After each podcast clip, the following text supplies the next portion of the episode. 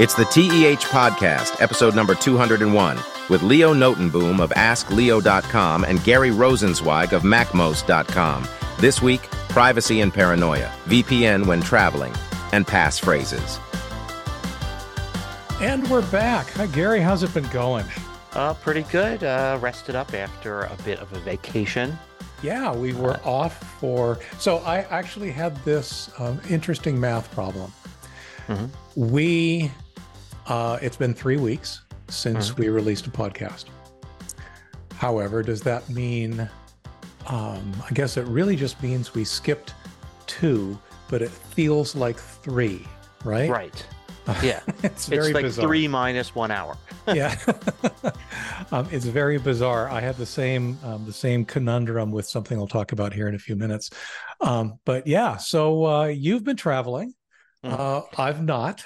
Uh, I've been staying at home and doing things. One of the things that happened the Saturday after our last podcast is I hosted the 19th annual Pacific Northwest Corgi Picnic um, where we had 100 corgis running around our backyard and mm-hmm. you know and with owners of course um, so that was kind of a blast i will throw a link to uh, some photos uh, taken by many of the guests um, into the show notes but uh, that basically it's you know it's four hours of activity but it's like a day and a half of prep and then three days of very relaxed cleanup afterwards i got to tell people that yes i have the poop of a 100 corgis don't piss me off so my goodness, yeah, yeah. Um, but other than that, you know, it's just been one of those uh, those couple of weeks where you know stuff's been happening. You, on the other hand, have had a much more exciting time, more exciting perhaps even than 100 corgis. well, I don't know about that, but um, but yeah, I took a a, a trip to Spain uh, this year, family trip.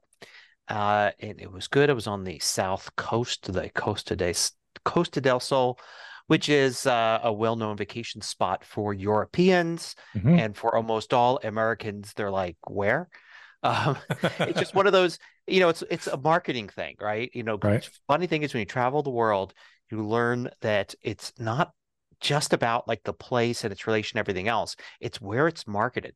Mm-hmm. And there are places that are simply either not marketed to Americans or when you know you're in another country another place isn't marketed to them that kind of thing and um, so yeah americans uh, have plenty of places to go to get uh, sun and beach the caribbean uh, florida uh, hawaii uh, and then all of you know uh, central america for instance without having to leave the continent. And so the idea of like traveling to spain to go to you know the beach mm-hmm. is uh, it's just not worth the marketing. So you don't so the weird thing is, is you don't have this awareness uh you know and also so when you get there you find you just there are no other americans which is interesting. Plenty of people speaking english right. but with british accents. Um so yeah, you find yourself the only American anywhere that you could find. And when you hear an American accent, you kind of perk up. And then you find out that it's an American that's been living for 20 years in France or something. Right, right, um, right.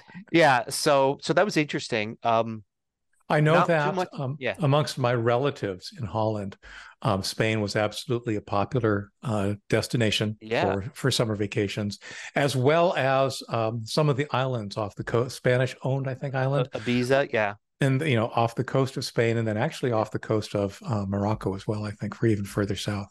So yeah, indeed, yeah, I yeah. mean, those are all places that you just don't hear about here, but it's no, their equivalent for sure. No, yeah. you don't. I mean, I went to you know uh, there, and it's beautiful and sunny and uh, fantastic beaches and all of that. Mm-hmm. Um, and very uh, i don't know just pleasant uh, to be an easy place to be and all of that but uh, yeah you just don't hear about it and uh, but besides that, not not much from a technology standpoint, except for yet another another vacation, another round of dealing with VPN, which we talked about before. Right. Uh, but I found there was a new element, and I as when I was on a vacation in the United States earlier this summer, mm-hmm. I also kind of dealt with it, but mm-hmm. I really dealt with it hardcore over there. We, we've talked before about you know, like I don't really use VPNs except when I travel. I right. trust my Wi-Fi. It's my right. device. I've configured it, right? Yep. I I'm not too concerned about the fact that DNS is kind of leaky. So people can tell what, you know, if somebody really wanted to at a company they could tell what website you've gone to, but not what you did at the website, which right. For me is kind of boring. Like I go to Apple, go to Google, go to you know yeah, Amazon. Yeah. I mean, it's you know, you're not going to learn much about me by just knowing. Well, at worst, they'll figure out which bank you go to. Maybe yeah, yeah, exactly. And which again is probably not that hard considering it's a popular bank. So, um, but uh, you know, there's certain things that uh, you know a VPN will do to protect you, but most of those happen are kind of taken care of by the fact that SSL is ubiquitous now. Right. I mean, whether you're going to your bank or going to a blog where somebody is talking about you know model trains mm-hmm. and that's all it is you don't even log into it it's going to be ssl protected right. um, and yeah so that part of vpn is really needed but when i travel i do like a little extra layer of security and also um, you know i don't trust the the wi-fi necessarily mm-hmm. so so there's that but ssl still kind of takes care of it but you know ha- it, vpns are cheap and they should be easy to just turn on forget about Yep. Except they're not. when you're home, if you really want to add that extra layer of security to your home, they actually are easy to turn on. It's ironic, right? At home, when you really don't need them, it's easy to turn them on and forget about them. When right. traveling, it's not because hotel Wi Fi sucks in terms of access. Usually you have to authenticate in some way, you know, oh, your last name and room number, whatever. And right. which you the, have to do with the VPN turned off, which I always right. find sometimes, sometimes because don't. Yeah, I, it, it's frustrating because what that means is that all of these run in the background services are happily communicating exactly. or trying to communicate anyway. Exactly, and so I find that sometimes you can like you can still do it with the VPN on, but maybe if it's when the connection is kind of broken, like when they want you to, want you to re-authenticate. Mm-hmm. And rarely is it done like you think, like exactly 24 hours after your first check-in, when you, you know, oh, it's 24 hours, now I have to do it again. It's just random. It seems like, yeah. oh, I shut the laptop for an hour, open it up again, I need to re-authenticate. Oh, I. I've been using it for two days straight without authenticating. Okay. I mean, I've run into all of the above, but I gotta say, um, my most most common experience is um, the, my original check-in time every day. Yeah, um, that you I've know it's it's, it's it's a twenty it's a twenty four hour countdown. Um, yeah. but yes, I've also seen the really really random stuff too. Random stuff. So that's like the you know that really you're on vacation. I'm trying to minimize the amount of time I spend on my computer. I have to spend some time on my computer, although there will be consequences. and there are certain things I cannot turn off, like YouTube comments, for instance, right. or just people trying to, even when I put my forum on vacation hold and it says check back next week, people will still use other ways to contact me and ask me questions. Right. So the deal is, is that if I say, nope, I'm not dealing with this while on vacation, the consequence is a day or more of dealing with it when I get back, which right. tends to erase the vacation. Like, oh, I'm so relaxed. This is wonderful. I'm recharged. And then a day of dealing with, you know, eight days worth of comments and all of that, and people angry that you haven't gotten back to them in four days and all this stuff. Um, and finding out you've got a bunch of spam five days ago and it was sitting there, you know, all that, it will basically erase, uh, you'll be so stressed out by the end of that day that it's like, what was the point of taking the vacation? So there's that. But in addition, I'm discovering a new thing um, that is really just bugging me. And that is that some websites, and particularly Google, uh, they don't like VPNs. And they know when you're using VPNs. Most VPN services, it, it, there's almost like two tiers to it. There are mm-hmm. these VPN servers run by these companies that you don't know about. Right. And all they do is they run VPN servers. Mm-hmm. Their customer are these names that you know, mm-hmm. right? The ones you buy, the apps you get. Right. And so the the IP addresses are owned by the first tier companies, the ones that own the the servers, and the second tier companies. They're probably all using the same ones. Like whether you go with company A or company B, you're going through maybe the same VPN servers, or there's a pool of several different companies, and you're going through two out of three of them, or whatever. Mm-hmm. So Google knows who's a VPN and who isn't and most other companies do as well and they update these lists. And the reason they do this is because a lot of people don't use vpns for when they're on vacation or at internet cafes or whatever but they use it to do things that piss off google like maybe you know uh, look, looking through t- you know tons of data you know doing a m- million google searches um, you know to to mine information you know, trying to break into accounts, all sorts of stuff, right? VPNs right. are used for that. So what Google does to protect itself, I imagine, is um, they say, "Oh, you're coming from a VPN. Well, you're more of a security risk."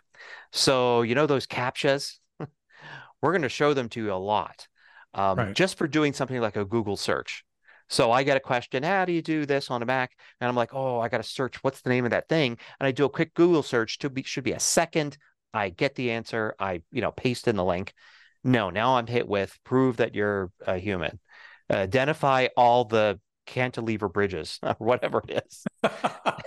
you know, and you know, you click on a bunch of things and then it says, "Oh, great, now I'll identify all the fixie bikes." And you um, you do that and then eh, five minutes later it's asking you again when you're doing another search.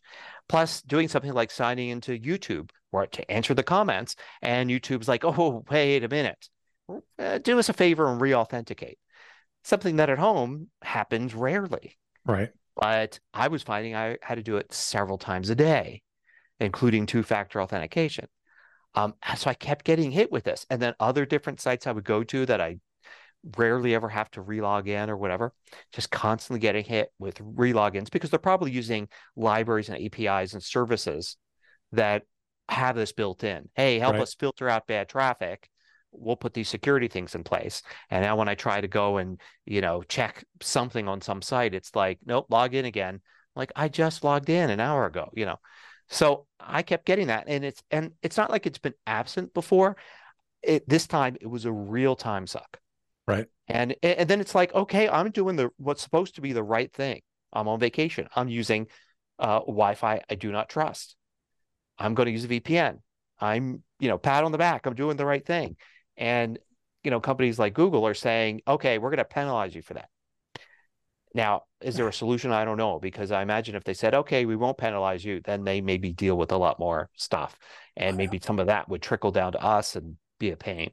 Yeah, I, it's. I, I, think it comes down to. Um, I mean, this is something you and I deal with with our readers and our our questioners mm-hmm. constantly. Mm-hmm. Is the frustration with authentication in general, and. Uh, I'm not trying to apologize for Google. I'm just going to say that they're fighting a massive problem um, yeah. a, really, really hard problem. And that is that all of our accounts are under pretty much constant attack one way or another. And one of their data points, I suspect that, yeah, you know, if, if you're coming over a VPN, you are slightly more likely to be um, someone with malicious intent.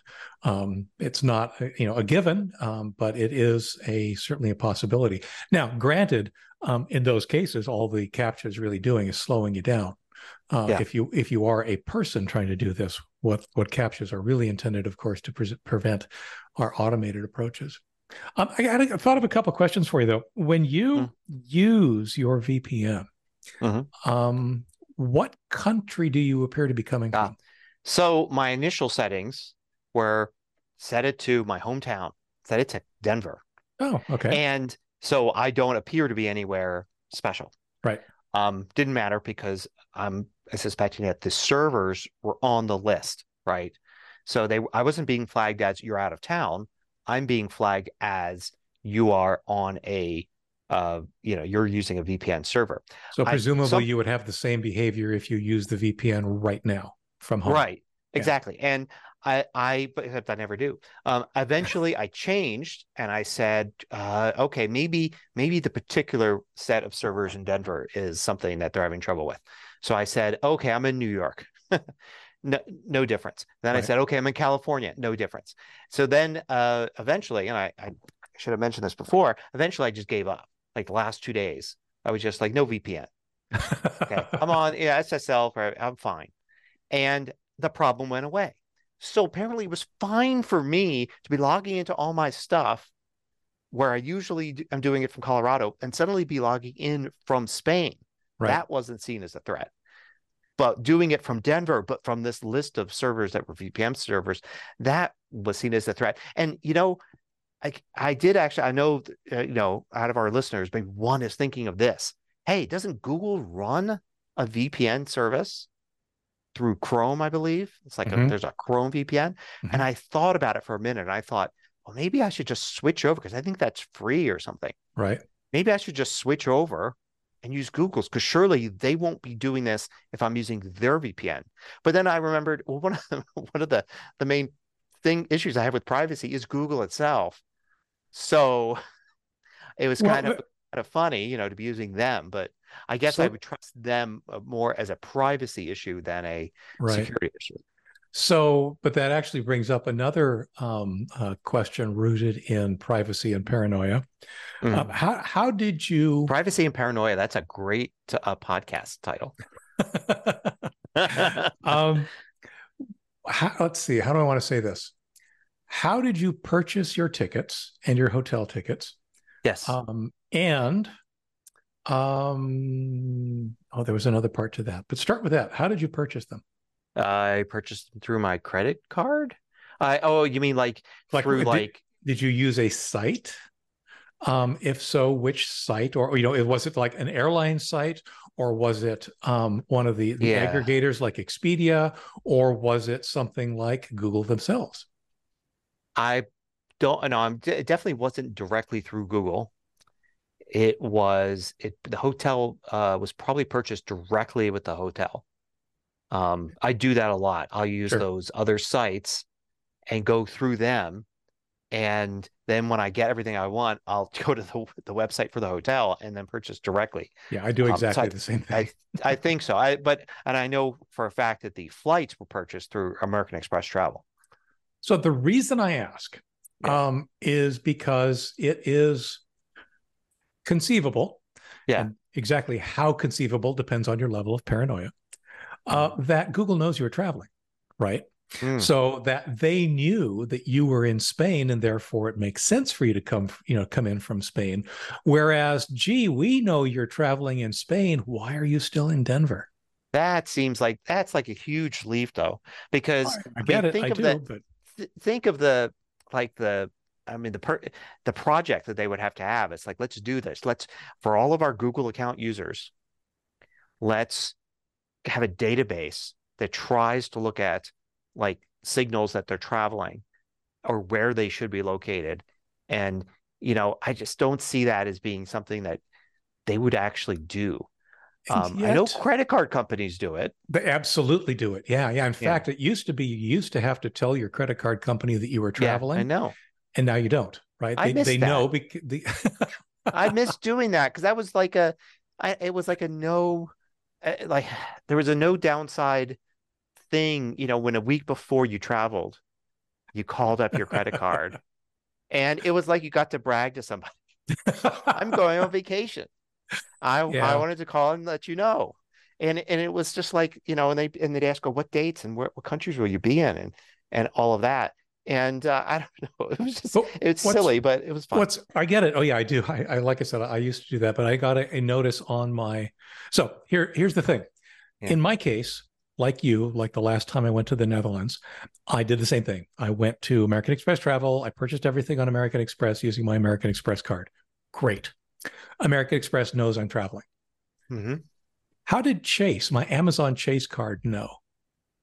Mm-hmm. Oh, because so they did know. They they they I mean... Uh, presumably knew. Uh, in fact, they have told me that no, we don't have to. We don't have to tell us. Right. Um, and there was no caveat that said as long as you pay with our card. They didn't say that. They just said no, you don't have to tell us. We we know where you are, which mm. is a little spooky, and it makes me wonder if, again, in the name of security, there isn't um, this this I'll just calling it an infrastructure makes it seems like, a, like makes it seem like a whole lot bigger than it probably really is. Because honestly, it's fairly straightforward, right? Um, you know, where are you right now? Seems like a very simple piece of information, and the question is, where do you get it from? All you need is a number of cooperating people, and you know, you've got the information. But um, it's just, again, I don't know that it's happening. I don't think that it's happening, but it's within the realm of possibility for sure. Yeah, I I always just assumed it was something more like, you know, if you had they first they they push aside the charges that are like online stuff like Amazon. It's like okay, that's not you're not obviously not in Seattle buying stuff right now. Right. You're right. you know, um, so they push and they have they know when something is like you're physically at the location, right? You're at a store or whatever right. it is you're buying something, and if they see like if if they saw a purchase from me from Spain and they Mhm. looked and they saw that uh, you know an hour ago I was purchasing something physically in Denver, Right. then that would be a flag.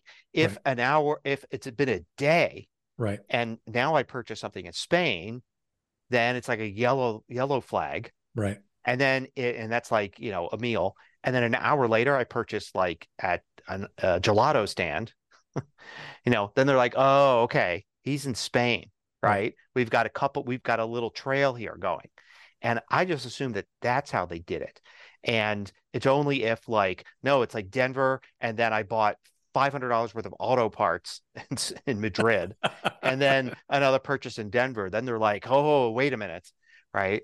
And also- that's what happens. I also suspect that one of the bigger, biggest signals is um, the old card present, not present charge uh, or, or characteristic. So if you're in Spain, you're using your card. And by using your card, I mean you're actually using, in your case, your iPhone. Um, that means Right. your iPhone is physically in Spain, uh, which likely Yeah. means that you are physically in Spain, which means the signal is much weaker. Whereas if all of a sudden there's a card not present charge in Spain, then that probably gets looked at a little bit more uh, more closely. Right. The only time I actually used a physical credit card was using my American Express at the hotel, um, which I had already made the reservation through uh, using my American Express. You know, the Mhm. first day or whatever. Mhm. Every other time, every other expense was either, um, uh, you know, through Apple Pay, Right. which they know, you know, oh, the phone's physically there. Yep. Um, and uh, I made a. There were a few cash things. It seemed it was it was one or the other. It was like either we're going to use the latest, greatest, most secure technology, or it's Use cash. the o- oldest possible technology. yeah. Yeah. the oldest. You know, show us paper money notes that uh, you know in coins um, that will pay for this thing. And, it, and there was like nothing, hardly anything in between. I, and I suppose I could have used a regular card, but I never had to. Never had to. Small, big shop, a restaurant to the smallest little vendor. Um, you know, always Cool. Apple Pay. So, I had a couple thoughts. A couple thoughts on this. Um, Yeah. I have indeed been seeing an increased occurrence of captchas, even when I'm not VPNing. There Mhm. are some sites that, for whatever reason, um, throw up captchas uh, fairly predictably, actually, um, and I'm not sure why. Um, they're they're not. I mean, they're not excessively um, um, you know, security related. They're not, you know, handling large amounts of money or anything, anything silly like that, but they just are throwing captchas periodically. So I wonder if they, for example, have come under some kind of an automated attack that they're legitimately just having to say, you know what, sorry guys, but we have to protect ourselves. Uh, we have to Yeah. protect our infrastructure. Um, and uh, certainly when I was overseas and I did the VPN thing, yes, um, you know, uh, captchas happened. The frustrating ones for me, um, and this is true for captchas in general, it's like, okay, um, you know, select all the items that have a bicycle. Okay, great. I know what a bicycle is. So this square over here, it has a small piece of the handlebar. Yeah. Does that count as part of the, as as I- a bicycle or not? Right. So it's not that I don't I can't understand what's in, on the screen. It's that it's and what they're asking for is so often ambiguous. Um, there are other captchas that I prefer much much more to that kind of of picture matching um, scenario or picture identification thing. Yeah. I like the ones where you drag a puzzle piece into position. TikTok does that. Yeah, that's TikTok's Yeah. And I actually found that amazingly easy and and uh, presumably very effective. Now, of course, all of this is coming apart with AI, but we'll just not talk about AI this week. um, the other thing I was thinking of is, you know, okay, great. If I found myself in this position or it was becoming such an annoyance, one of the things that came to mind is could I, and I'm inferring could you, um, instead of uh, you know going through a VPN to access all these random services, could you instead essentially remote desktop to a machine running at home? Oh. Oh, I tried. Oh, okay, the, the connection was not that it was not good enough. okay, I, okay. I did have to do that for I did actually have to do something use uh, to SFTP into my server and make a change on something, right, um, an adjustment that I wanted to do. I mean, if I couldn't do it, I couldn't do it, but I wanted to do it. sure, And I it's like, and there was no way to do that using a VPN or that because I'm I'm locked down, um, more or less. So I had to go through my computer at home. Okay. Yep. And so I did use screen sharing, Mac screen sharing, Mhm. to do that. And I knew my IP address, and I used that, and it was painful. It's like I needed to change like one line of text in a uh, you know on the server Right. and I basically just had to like let the VPN like connect and and load the page while I did something else. And then while I was there, I had to like very carefully just click on the one button I needed and then go away and come back. You know, and I did it over the course of like 20 minutes while getting ready to do something else.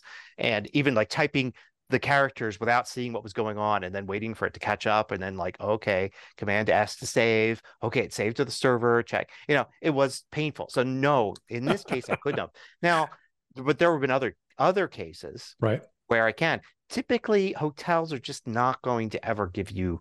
I mean, I guess there are hotels that cater more towards business people. Sure.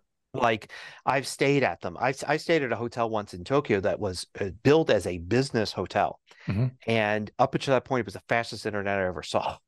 It was incredibly fast. Um, I could have done it over that. There, if I went to like a conference hotel, I think maybe they pay more attention because people are there to do Right. work stuff and all that. Right. But usually, I'm staying at like this was a beach resort, uh, and earlier, well, actually, earlier this summer was a beach resort of a different kind in New Jersey instead of Spain. um, the New, the New Jersey coastline instead of the you know Spanish coastline. But the um, but yeah, both cases it's you know more or less one good probably gigabit line shared by all the rooms or right. Right. or yeah. close to all the rooms, and you're just not going to get the speed that you need Yeah. to. to That's really unfortunate. I, I did have to do that exactly once. Um, Microsoft specifically has been very problematic um, with overseas travel, with people tra- you know tr- people traveling to different places, and um, I had it kind of sort of happen to me at one point, and yeah, my solution was to um, uh, VP or uh, um, remote desktop back to a machine at home. Um, and Yeah. then you know either clear clear the alert or okay the whatever. I mean you know do something that basically made it all okay. Yeah, it was great But- to have that option, but it, it's not a way I wouldn't It want to. sounded like a painful option, but then again, I I understand also, you know, if you're at a beach resort, supposedly internet connectivity is not a priority. It's not supposed to be a priority. Yeah, no, I wish. Believe me, if YouTube had an option where I could have, you know, said I'm on vacation, and then somehow like you left a comment, you got a response saying, you know, the channel creator is on vacation, and you probably won't get a response for a while. If I could have done the same thing for various other places like Patreon and all of that, if I Mhm. could have set that up, I would have. Right. and Right. I did set it up for my my forum where I get the longest and you know most time consuming questions to answer. Mhm. Um, so yeah, it's a it's a problem. I mean, it's definitely a pro. You know, it's like oh, you know, I sit and make YouTube videos all day. It's not like I work in a coal mine. Um, so you know, boo hoo, poor me. But it is tough as a one person company Right. um, you know, I don't have a, an, an assistant, and even even if I had an assistant, they still would only be able to handle certain questions, Absolutely. Yep. cer- certain things. So, Yep. anyway, Yep. Yeah. Well, interesting. Interesting. Well, I, I- Yeah. I, I assume that aside from this, um, your uh, uh, your travel was uh, was enjoyable. You had a good time. yeah, yeah, it was, uh, yeah, everything went smoothly, and it was nice and and relaxing. Um, but speaking, not speaking of nice and relaxing, we, we so last, I believe it was our last episode, we briefly started to talk about using passphrases Yes, and I'd like to passwords. I'd like to give a little bit of background to where I am today because Yes. Um, um, one of my more popular and controversial YouTube videos um, is actually an attempt to um, allay the fears of some folks who believe that um, a passphrase, even if longer, Mhm. um, is easier for a hacker to crack because you're using words rather than random characters. Right. And So- I, yeah, For Go ahead. example, you know, they, they'd say, you know, 16 character password of completely random characters. Um, it has to be, by definition, more secure than, say, a 32 character password um, that's made up of five random words because it's easier to hack five things than it is to hack 16. And the um, uh, you know, the upshot is, of course, that it the, the, mechanism doesn't necessarily matter nearly as much as the length. Um, right. And my my position, which I, I, if I remember correctly, you'll probably end up arguing with, is that um, the reason passphrases are better uh, in absolute terms, they just are better, is that they make it easier for people to create longer passwords. And it is length that makes by far the most difference when it comes to uh, the more common types of um, brute force or um, password hacking type attempts. Okay, I'm going to debate that. Excellent. um, so okay, so here's where I'm at. So um uh, first I'm going to say at the end of this, I'm going to point out one situation where passphrases may actually be better than passwords. Okay. For the most part, in most situations, I don't think they are. Um, so first of all, the idea, the whole idea of a passphrase is to have a password that you can memorize, right? Correct. That you know doing that with a long, say, 12 character random character, you know, with the symbols and upper yep. and lowercase yep. is very difficult to do. Yep. But doing, say, five words, it's easy to memorize. Yep. Now, I would debate that memorizing a password is a bad idea, except for this one case, which I'll talk about later. Mm-hmm. It, it's a bad idea. And in fact, encouraging people to create passwords they can memorize is a bad idea because you should always be using some sort of password manager and you should have the password manager fill in a password that's too difficult for you to memorize correct memorizing encourages two or, or, or enables two attack methods that not that not memorizing d- doesn't have the problem with. The first attack method is the reusing of passwords. If you encourage users to memorize passwords, you have to go and say, okay, you can memorize password, but don't use that passphrase for anything else yep. except that if you ha- if you influence 100 people to memorize a passphrase, a large number of those 100 are in fact going to use those somewhere yep. else. And when you reuse it, if you're on site A and there's site B and you're using the same passphrase, if site B is compromised, somebody is going to take that password and ID and try it on site A. Mm-hmm. And so reusing passwords is bad. And while technically you can have a passphrase you never reuse, mm-hmm. it incur because you can memorize them, it encourages that. So that's bad thing number one about passphrases. Bad thing number two about passphrases is phishing because if you have a memorized password, you're more susceptible to phishing. If you need to use a password manager to enter the password in, the password manager is going to say, Hey, what are you talking about? I don't know anything about, you know, Google with two zeros instead of two O's or something, right, you know, right. something you didn't catch. Um, whereas memorization, you can't, you don't catch that. You happily type in that passphrase that you've so proudly memorized. And now you've just been a victim of phishing. So the whole idea of passphrases equals memorization. Memorization makes you vulnerable in two ways that you normally wouldn't be. Um, that's bad. That's a, the two ways that passphrases are bad. Now, um, the uh, the thing is, is that people say, you know, okay, length, but you know, passphrases give you all of that length. So, and it's true that a brute force attack on something that's 32 characters long because it's a passphrase versus 12 characters is uh, it's going to be more successful against the 12 characters. Um, but there are a few things about that. Uh, one is that, of course, if the brute force eventually, and it may already, may already be there, if there are some brute force techniques that are expecting passphrases, then they're not looking at 32 characters. They're looking at a series of words. And with AI, that's actually becoming more possible now. I don't know if it's being done anywhere, but it's definitely more possible today to have brute force attacks that are saying, let's brute force, but you know, sometimes we'll look for characters, sometimes we'll look for whole words.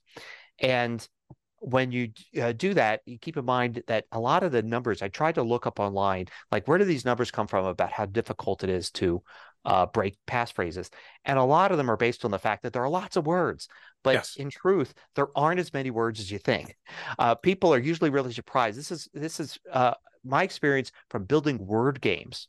when I build word games, I have to do things like I've built dictionaries to be eh, so you you can enter a word into a word game and it can tell you yes this is an actual word in order to do that you need to look it up in the dictionary and you may think well what's the problem you have a list of all words ever created and you enter it in and it looks it up in this list. Well the problem is uh, like on a mobile phone app or on a you know a web-based game that is prohibitive. It takes a long time to do.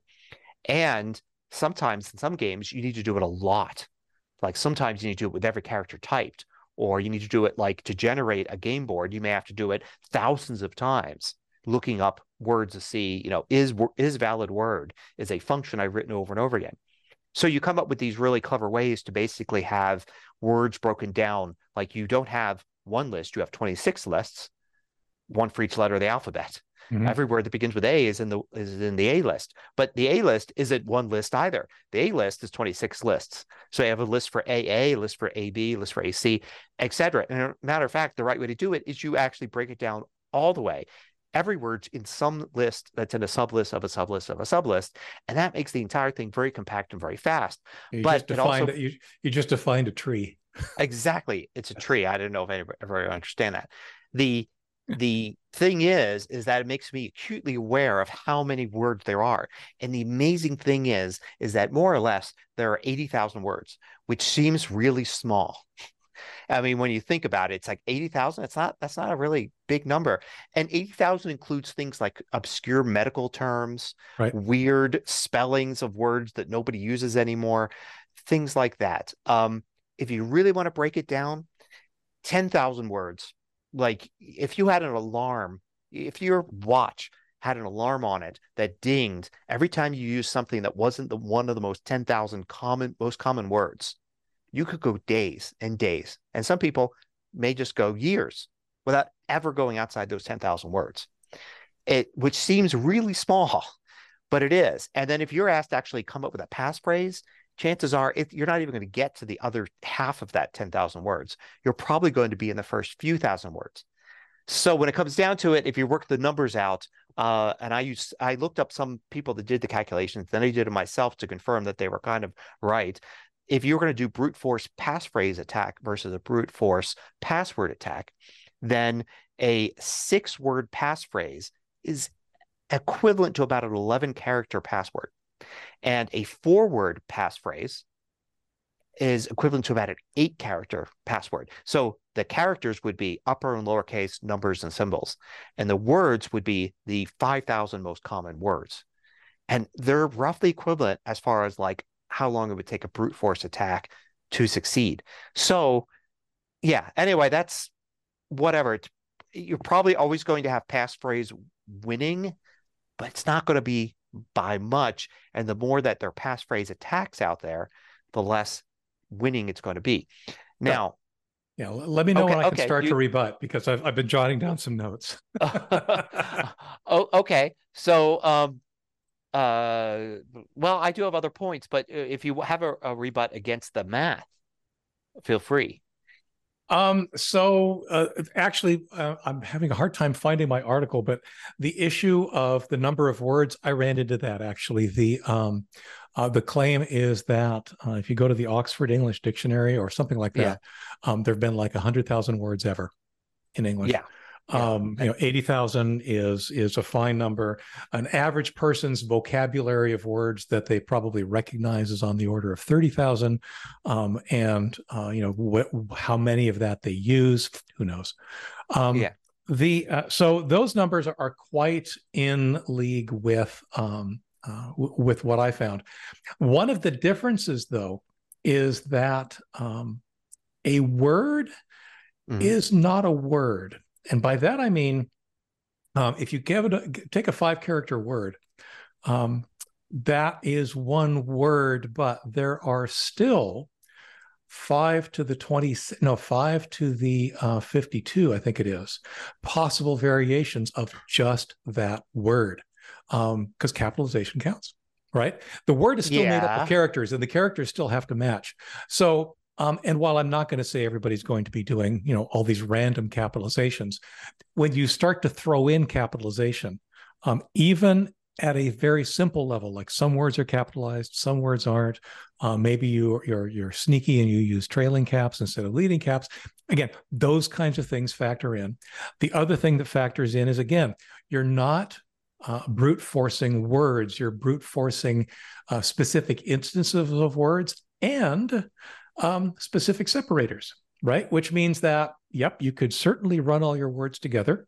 Uh, you could separate your words with spaces or dashes or dots or percent sure. signs. So again, you're you are once again increasing the um, the attack surface for I guess it's not the attack surface, but that you're increasing the, the requirement for any kind of a successful word-based attack.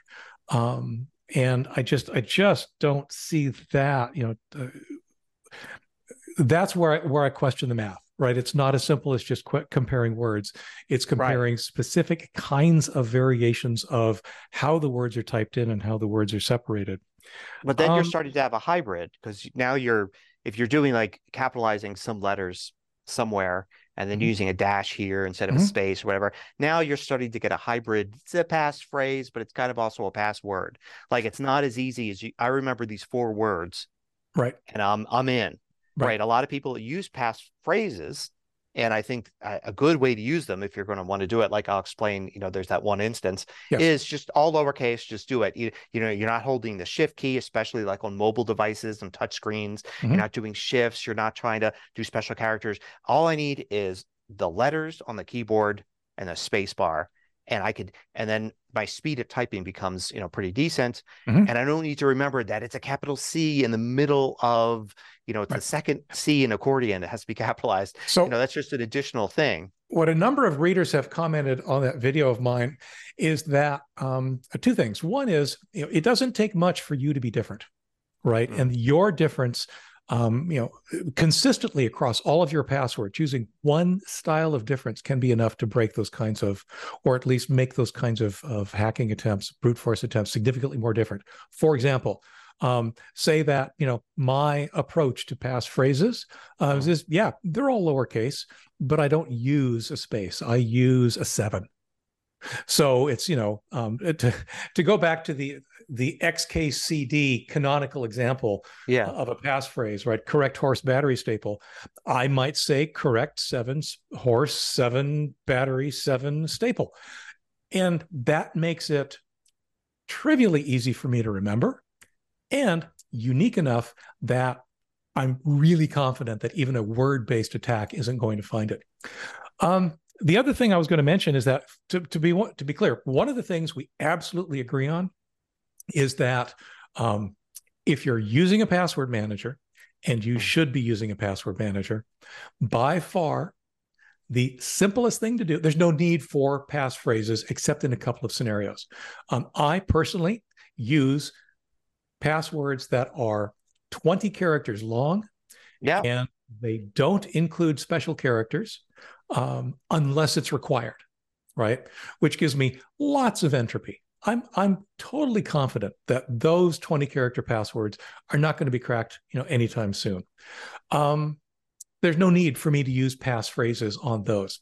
However, there are a couple of scenarios where passphrases are going to be really, really handy, and I do have a couple of them. Well, I think that's what I was talking about about the my my case of the one place where it might be.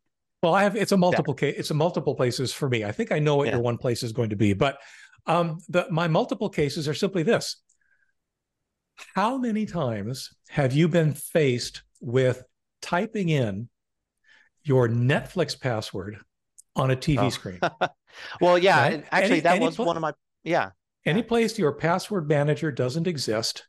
Yeah. It's a case for if it's something you do repeatedly you probably want something.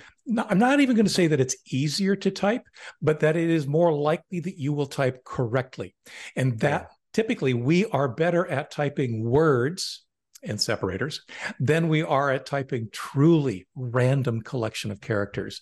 So that's the scenario where I think uh, passphrases really help a lot. And then, yes, in a scenario like that, absolutely. Instead of using my 20 character random password, I would go for something longer. Probably not a lot longer. I'm happy with 25 or 30. But the bottom line is by typing in words, um, I'm much likely to be significantly less frustrated when Netflix actually recognizes me, um, as opposed to saying, "Oh, you got your password wrong," only to find out that I missed capitalization huh, on one of the interesting. characters.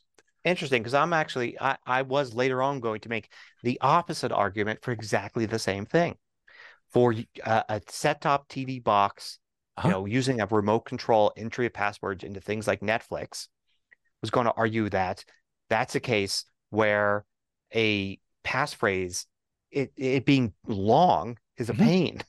It's like, hey, I've done my great passphrase. It's 32 characters long. And now Netflix is asking me to do it with this little remote control. And I have to get 32 characters in there. Whereas, uh, you know, instead I could have like a nine or 13 character uh, pass pass uh, word that was randomly generated. Right and, and is much for me to type. It's shorter, and yet it is much more complicated because you'll also be playing with things like the shift key, which in some cases is a yes. state, which some cases is not. Getting to the special characters, if you're using any, yeah. sometimes that's a separate keyboard, sometimes it's not. Um, so it's now, it's you know a, a, compl- a random password can be complicated, whereas if that's yeah. if you if you can dial back the the other requirements and just go for say a um a 25 or 30 character password but it's all lowercase and it's all separated by a single character that's always on the screen then all of a sudden it becomes actually easier to type than the random stuff. Now fortunately we don't have to worry too much about that anymore because things have been improving drastically in the last couple of years. Yes. Uh, for me on apple tv anytime i need to enter a pass uh, a password in mm-hmm. uh, my my phone buzzes and the screen comes up. Yes. And I could do it on the phone, which means I could I have the option to actually type it on the keyboard on the phone or use your password I could, manager. I could yep. use the password manager. And but besides that, I actually have a Roku TV in one of my rooms here. Mm-hmm. And mm-hmm. it's like, well, I can't do it that there. Well, recently I had to go through and kind of reconfigure a bunch of stuff. And in every case, every service gave me the option to uh, validate on my phone or, or computer. Yep. And I said, yep. "Oh, give me that." And then all I got is I I logged in to say, you know, Netflix or whatever it was, and it said, "Oh, uh, this Roku TV wants to have access." And I was like, "Yes, that is me. We're yep. good." Yep, there, there. I absolutely that's becoming more common, and I really appreciate it when it happens. But oh, I'm yeah, still, I'm still yeah. running into cases where, you know, the only option is to type a password um, and that's that's painful. Anyway, that's a, well, that's an argument for, in my case, in, in, in my thinking, that's an argument for. Uh, well, here's for yeah, here's phrases. some more. So here's some more things. So um, obviously, like you mentioned, make your passwords like 20 characters, whatever. If it's in a if it's in a um, password manager and you're never typing it, um, then a 20 character password is going to be unbreakable, right? Um, in addition to that, the um, uh, let's see here. Oh, you we've got other things that get in the way that a lot of these articles online, maybe because some of them are older, uh, don't really talk about. Like, of course, two factor. You know, oh yeah, so they can brute force your eight character password. That's too short, but any character password can be brute force brute force broken. Except that if you you know two factor is going to put an end to that. Sure. Um, and the great thing about it is we've got two factor effortless two factor in a lot of places. An effortless two factor is when you've never actually signed up for two factor, but you try to sign into your bank and your bank says, Oh, hey, it's been a while. Uh, so we've just sent you a text message. Right. Right. They're basically saying, Yeah, we're doing two factor, even though you never signed up for it. Right. So that stuff is also, it's like makes all this this stuff uh, irrelevant and the pass password, passphrase, whatever, you're still going to have two factor as this kind of other security gate. Plus, a lot of places now, tons of them, in fact, have brute force attacks. So everything we're talking about is like brute force attacking a password as opposed to brute force attacking a passphrase. Uh, most things that are critical now are not going to do a brute force. If you tried, you go to your bank's website and you enter the password wrong a few times, it's going to be like, uh, no. You, you fell. Know, if, you you fell for my trap. Yeah, your phone. Your no, no. You you just fell what? for my trap, as a lot what? of my readers do. This isn't about online login. Yeah. This is this has nothing to do with online login. okay. This has this has to do with um, data breaches, where somebody has run off with a copy of the um, the the password hash table, and Yeah. now they've got the data in a Oh. huge file that they can throw all sorts of resources at um, to But- to you know ha- you know to to to literally brute force um, you know all possible things as quickly as they possibly can. yeah, but that's not your hash table. That belongs to that company. Yes, Is that what you're talking? Yeah. So Yeah, no, but, but the point is that they can they can break the they can break in, right? That all they really need to do is I, sh- I oversimplify this, but but all they technically need to do is start hashing all possible passwords, and as soon as they find a hash that matches, boom, they know the password for that account. So they're doing this about, in so you're talking offline- about data, a data offline account. databases. Yep, a stolen. Okay, so you're not talking about like net your Netflix or your bank or Amazon. Correct. You're talking about like if you store if you have like store like you store your I don't know. if- No, your- no, no, no, your no, no, no. I'm I'm talking about if Netflix's database is stolen by somebody. yes. then there is no limit other than hardware to how quickly they can run a brute force attack Yeah, but that's not that your database. that's not your password or passphrase. It's irrelevant whether you used a password or passphrase. It's whether Netflix used no, a password or passphrase. No. My password or passphrase is hashed and stored in that database along with my user ID. Right. Then But- if yeah. somebody steals that database, Yeah. they start trying all possible passwords, hashing it, seeing if the hash matches. And if the hash matches for my entry in the database, then they have discovered my password. Okay, I'm not following you there. You when somebody steals like if somebody were to steal a service's database, Yes. that database would be encrypted. Or are you saying it's not? It's just Um, they in have many ca- no, in many cases, the database absolutely is not. Um, we hear about that all the time, where you know uh, you hear about the breach report. It Okay. says you know they, they walked away with usernames and uh, phone numbers. So and there's one- so password there- hashes. So there's one line in that file that is your ID and your password, Your hashed password. Yes. your hashed password. Yes. Now they apply, they try to brute force attack that. Yes. All they've got is just this one line. It's got like it's like 50 characters in it. Right. Right. And so you're saying they just keep brute forcing that one line. And then how do they know when they've succeeded, especially if you have a random password? So when you create a password and you hash it, Yeah. there is a specific hash value that gets created. Mhm. And that's what's stored in the database. Now the hackers come along and they say, oh, great, I've got this database of all these usernames and hashes. Let's hash, let's say they're doing an eight character brute force, right? Let's generate the hash for four A's. Is it in the Mhm. database? Nope. Let's hash, uh, I'm sorry, yeah, uh, eight A's. Is it in the database? Nope. Is it, you know, then ha- let's hash Yeah. a A A A A A B. They come up with a hash. Is that hash anywhere in the database? Oh, look, there it is. It's associated with Leo's user ID.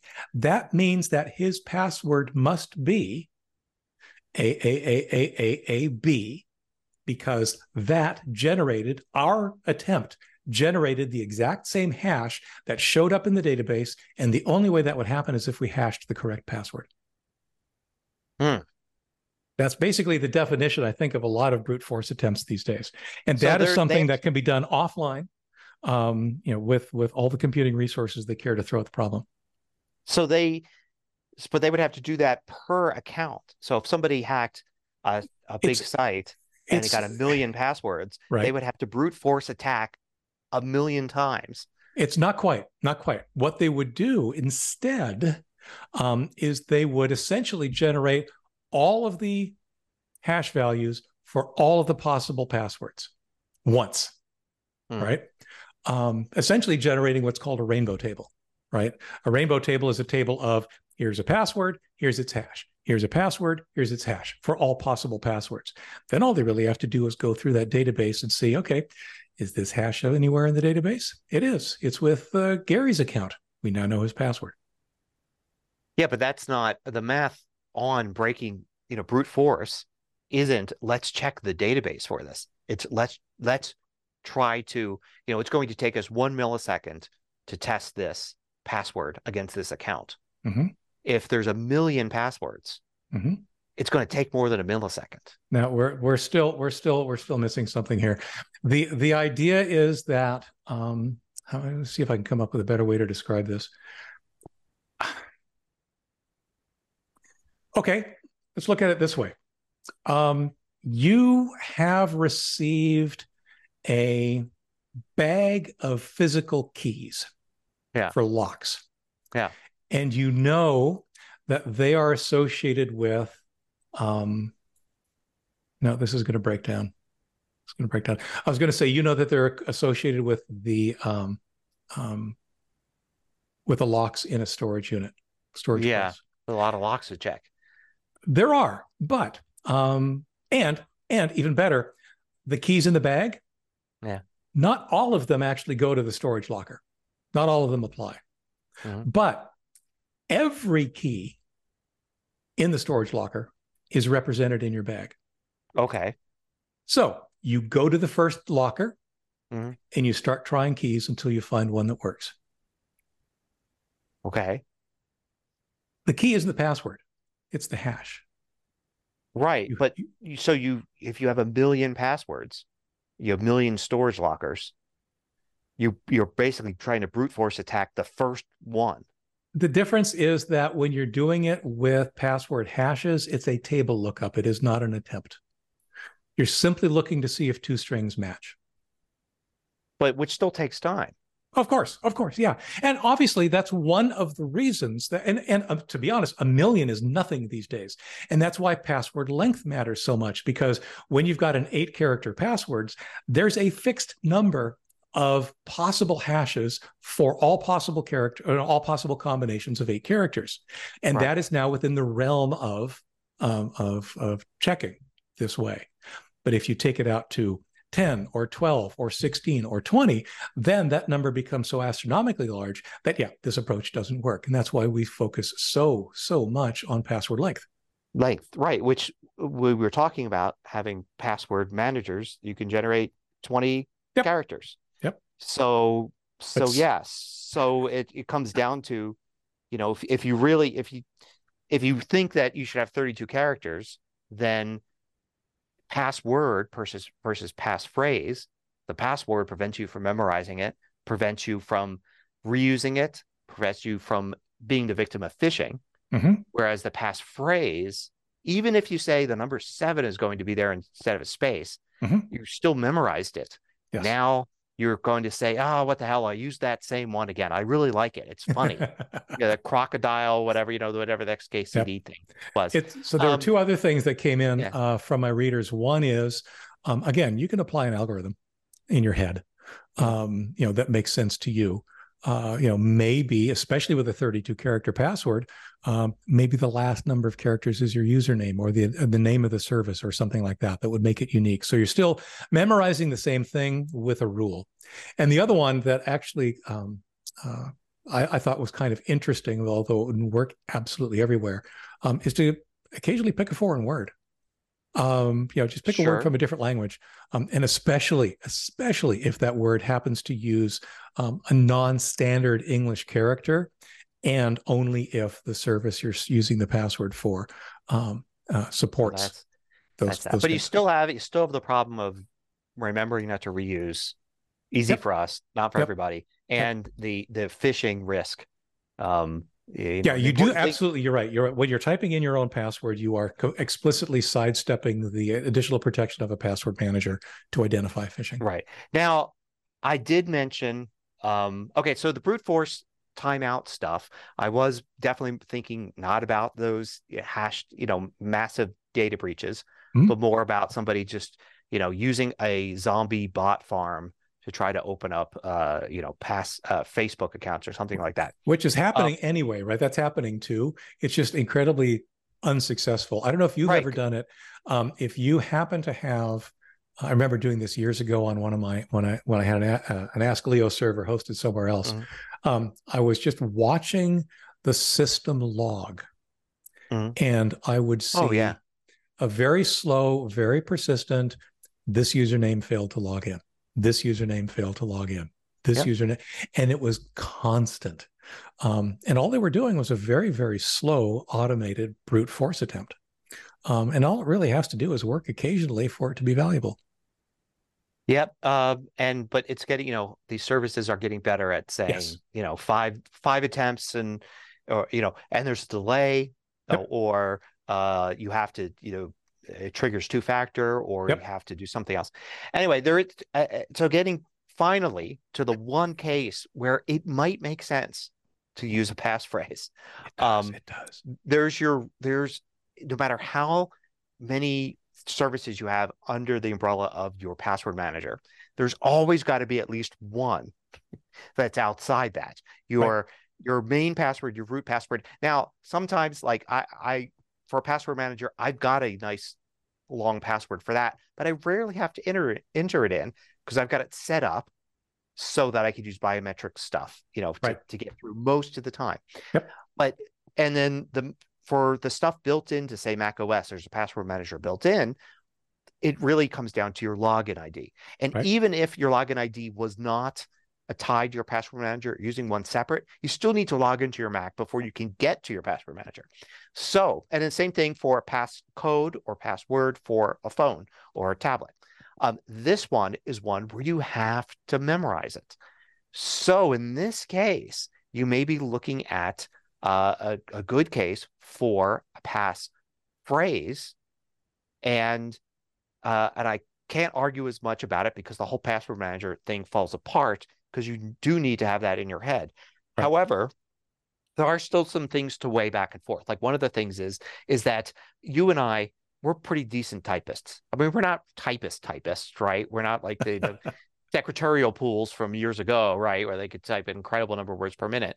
We are, but we're pretty fast, and we sometimes forget that there are plenty of people that are good computer users that love using their computers, but they're hunt and peck typists. fingers at a time. Yep. and typing five words every time they need to log into their computer, it's it could be a bit much.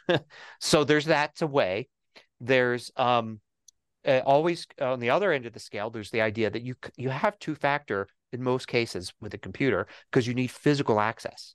Yes. Yes, you can set up your computer to have remote access, and then that same password gets you in. But for most home users, they can and do have remote access disabled. There's really no reason for most people. exactly. You know, obviously, for yep. you and me, there is. But they, so so you've got physical access. So that weighs in the other side, saying you don't have to be as cautious because somebody needs to have physical access. They can't break into your computer from uh, around the world. Um, another thing to consider is when there is that one password and you're using it to log into your computer, uh, you're doing it often which makes it easier to memorize. Memorization is tough when you need to use it every two weeks. Memorization becomes a lot easier if it's a random password and say 13 characters long and it's got some numbers and symbols and your password manager gave it to you as a random password. It's not that hard to memorize when you enter it in every day, several times a day. Like, yeah, you're going to have it written down on a piece of paper on your desk in, in your secure home, hopefully, uh, for the first week or so. But then eventually it's going to be in your brain I, and it will I, be memorized. I'm going to disagree with that. I'm going to say that um, a 13 character random password is something that uh, most people, uh, even if they have to type it in every day, yeah. will not memorize. They will type it in wrong more often than not um, mm. to their to their frustration. Yeah, I, I don't know. I think if you do it enough, and eventually your brain, eh, obviously your brain is not really memorizing 13 characters Right. Your brain's grouping them.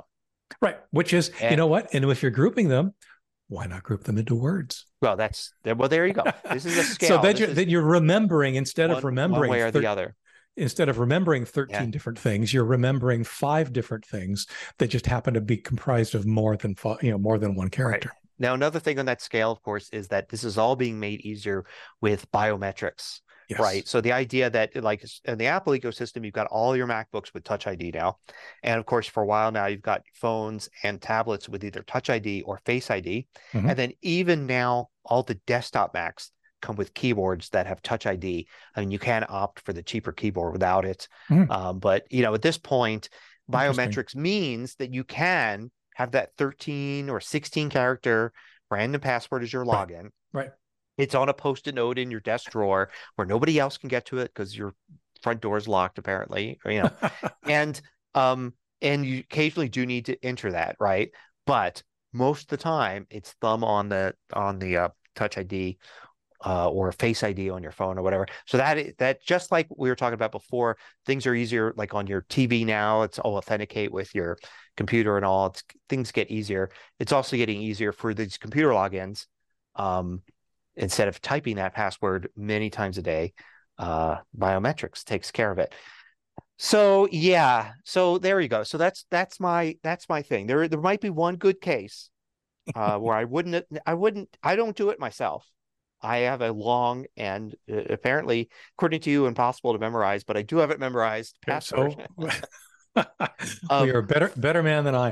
Um, Well, no, I mean, just- it's it's just from repetition. I didn't try. I, that's I understand. I get it. I I'm never tried the- to memorize it. looking at the Yeah. people that I interact with who are in these kinds of situations, and I think, are they ever going to be? No, they have enough t- trouble just remembering the one password that you know maybe is is Yeah, their and- is their pet's name or something like write that. it yeah having it and a lot of people think you know the thing is like oh no i shouldn't having it written down that's a real that's a problem not if it's secure right i mean if it's in your home you know somebody has to break in Right. and i'm not saying you know put a post-it note on your computer screen that says password dash and then the password clearly printed out there i'm saying you know you have it somewhere where it's not obvious to see and somebody would have to break down your front door pick the lock to get in and they're probably not there to break into your computer unless you Oh, work for yeah. the cia or you know you're running for president or something like that I feel another interesting debate coming up in a future episode because, uh, very coincidentally, um, AARP magazine, yes, I'm a subscriber,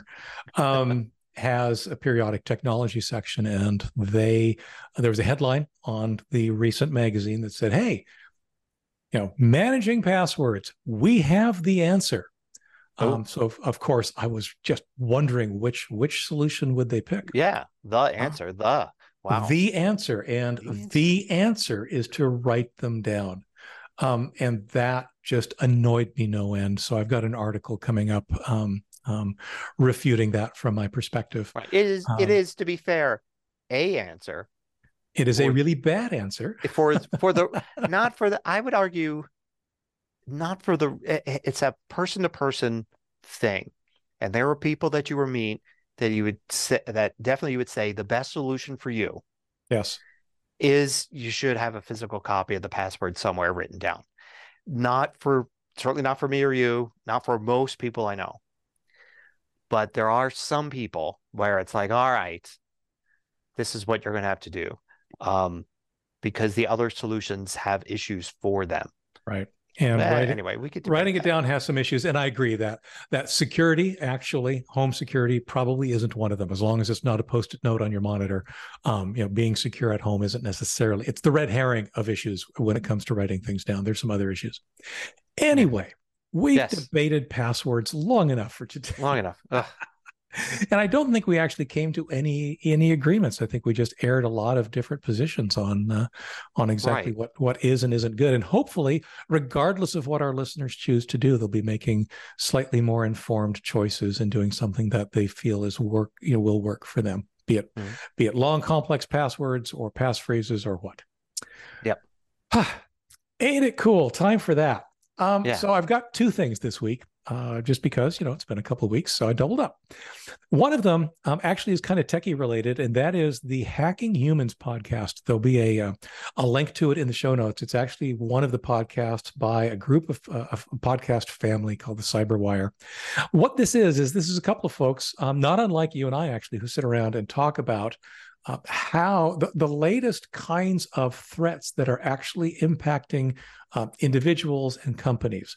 Um, a great example is that in the most recent issue, one of the hosts himself uh, d- described how he had in fact fallen for a phishing ta- a phishing attempt. Mhm. Um, or no, it wasn't a phishing attempt. It was um, um, he clicked on an ad and didn't realize it, um, and ended up giving his credit card to um, a third party that well he should not have given his credit card to. Anyway, they discussed this kind of thing, the kind of things that's going on currently um, that I think is it's just interesting if you're into um, understanding what kinds of threats, what kind of techniques hackers are using these days. So that's the Hacking Humans podcast. Ultimately, that's what's really happening with most uh, most attacks these days. Um, you know, choose whatever password you want. Uh, chances are the most likely vector of actually getting compromised is that you will have been tricked into doing something you probably didn't mean to do. The other is um, a, uh, a limited series on Amazon called Dead Still. And what got me, it's, it's a British uh, series. Uh, what got me was that, you know, that it's about what they called post uh, post mortem photography. Apparently, at the dawn of photography, one of the things that was fairly common was to actually take pictures of the recently deceased, and often with uh, the surviving family members around. Um, and when you think about it, at that time, photography was such that you had to hold still for a very long time. There were no action shots. And if you didn't have a picture of somebody that you wanted to have a picture of and they had passed away, well, they're not moving. So you're going to get a, a pretty reasonable photograph. The interesting thing about this, though, is it actually turns into um, a bit of a murder mystery type scenario um, involving uh, some of the early techniques of photography that I just found fascinating. I found it interesting. interesting. Um, yeah, it's a, it's a, six episode uh, a limited series from I think about three or four years ago already. Um, but like I said, I just found it interesting, and being a photographer, being you know having that in my background, uh, it was kind of fun to watch. Cool. Uh, I am rejoicing because the game I've been waiting for for years is finally here, sorta. It's uh, Baldur's Gate three. Um, and I played the others in the series, even the ones that don't have names like Baldur's Gate, like Neverwinter Nights. Um, it, they're basically they are really good uh, computer games that are official Dungeons and Dragons games.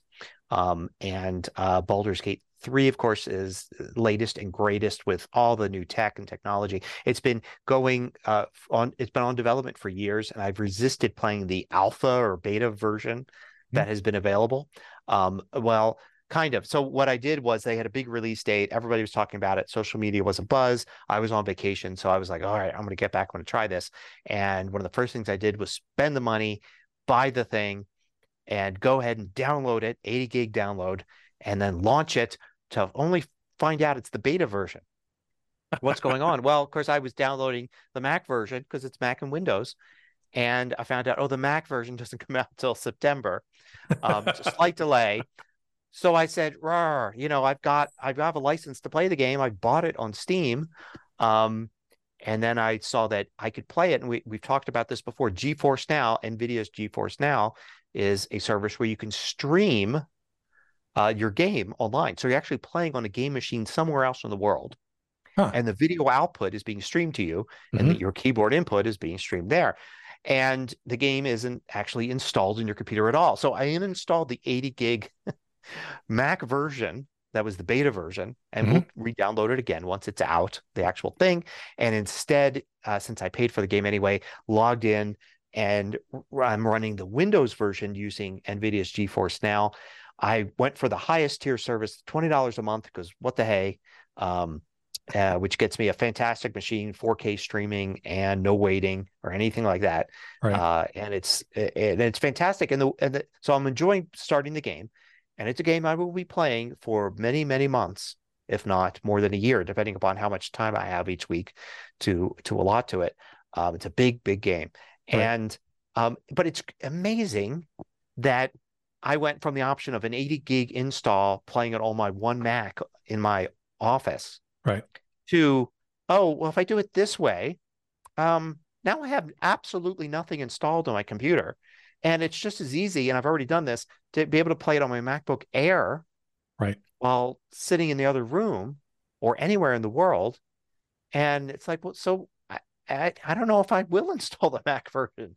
Right. It's like, I don't know if there's enough upside. I mean, because the graphics look great. I mean, I assume they'll look better if I'm doing it on my Mac here, but yeah, it's kind of kind of interesting. It's like, well, maybe the I only the only concern I would have doing it that way, um, yeah. I'm sure they must have addressed this, is lag.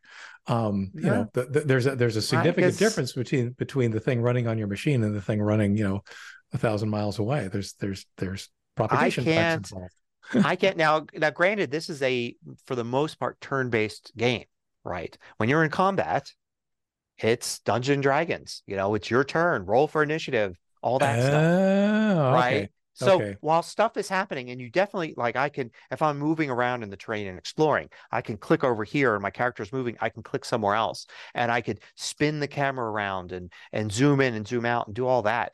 And I'm not seeing any lag when I do that. Cool. Like there obviously is millisecond lag, but so that's, I mean, that's where I'm not. It's not like I have to wait if I want to spin the camera to see what's behind me. It seems to be reacting as if it's running on my That's computer. impressive.